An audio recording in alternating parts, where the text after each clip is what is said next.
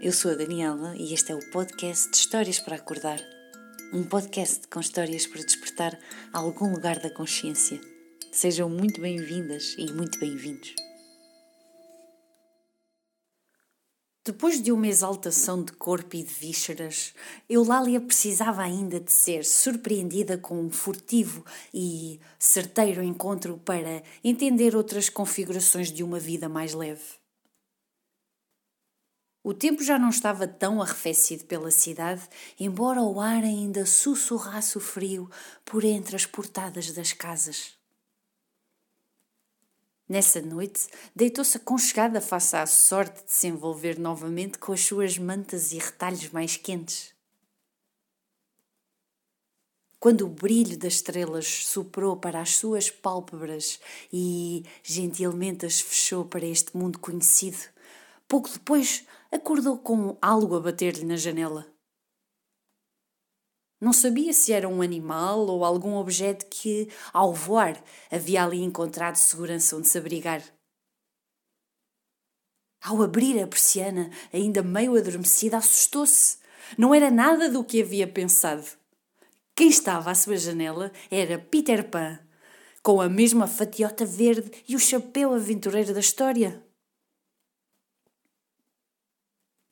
Ela abriu a janela apressada, porém nervosa e guiada pelas tensões do medo pragmático, para entender o que lhe quereria o Peter Pan naquelas horas da madrugada, ou sequer o que é que inacreditavelmente lhe queria o Peter Pan.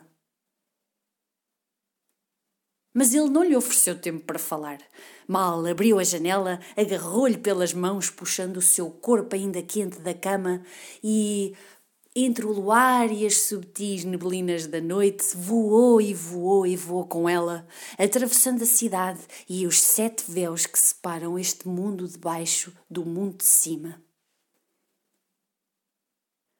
Ao chegar à terra do nunca, Eulália recordava-se onde estava. Lembrava-se da história, das sereias, dos índios, do capitão Gancho. Mas não era nada disto que o Peter Pan lhe queria levar. Debaixo da sétima árvore havia uma entrada para os sopés da terra. Quando lá entraram, um grupo de crianças brincava animadamente, tanto que nem deu pela sua chegada. Por que é que me trouxeste aqui? Pergunta-lhe do alto da sua autoridade de pijama. Olha, Eulália, esse vosso mundo pede-vos exigência a todo momento, serem maiores, melhores, superarem-se, estarem à altura de qualquer coisa. Pois eu digo-te que aqui tens todas as partes de criança extremamente completas e aptas a serem o melhor. Uma que sabe isto, outra que sabe aquilo, outra que corre, outra que gosta de dormir, outra que inventa poções, outra que resolve charadas mágicas, outra que pede o que quer, outra que fala a verdade, outra que diz que não quer ou que não sabe.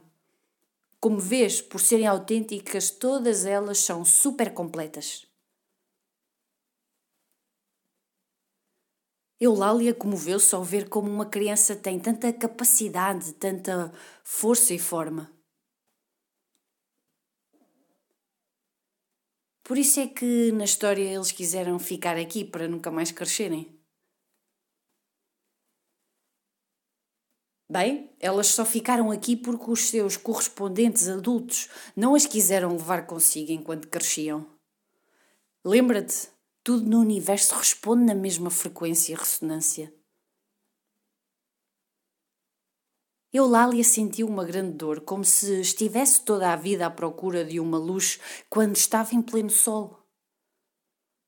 Sentiu a dor por aquelas crianças, pelos adultos que não as traziam integradas e também por si. Nesta urgência de constatação, sentiu que havia algo a fazer para contribuir para esta situação. De onde estava, observou que existiam dentro de um jarro de vidro os famosos pós de perlim-pim-pim e, sem falar com o Peter Pan, dirigiu-se a ele, abriu a tampa e atirou qual balde de água toda essa magia para cima das crianças enquanto elas brincavam. Múltiplos e múltiplos pós caíam que nem uma rede de magia, cor e luz, deitando-se suavemente sobre cada parte do corpo delas.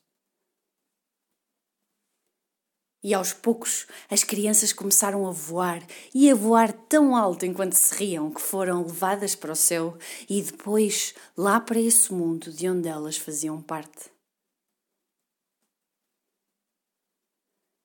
Ao ver o que estava a acontecer, uma enorme alegria apoderou-se dentro de si, um sentimento de restituição inabalável. E eis que Peter Pan pegando num pouco do pó que ela tinha na mão, lança sobre os dois e diz-lhe: Então, vamos lá ser mais felizes?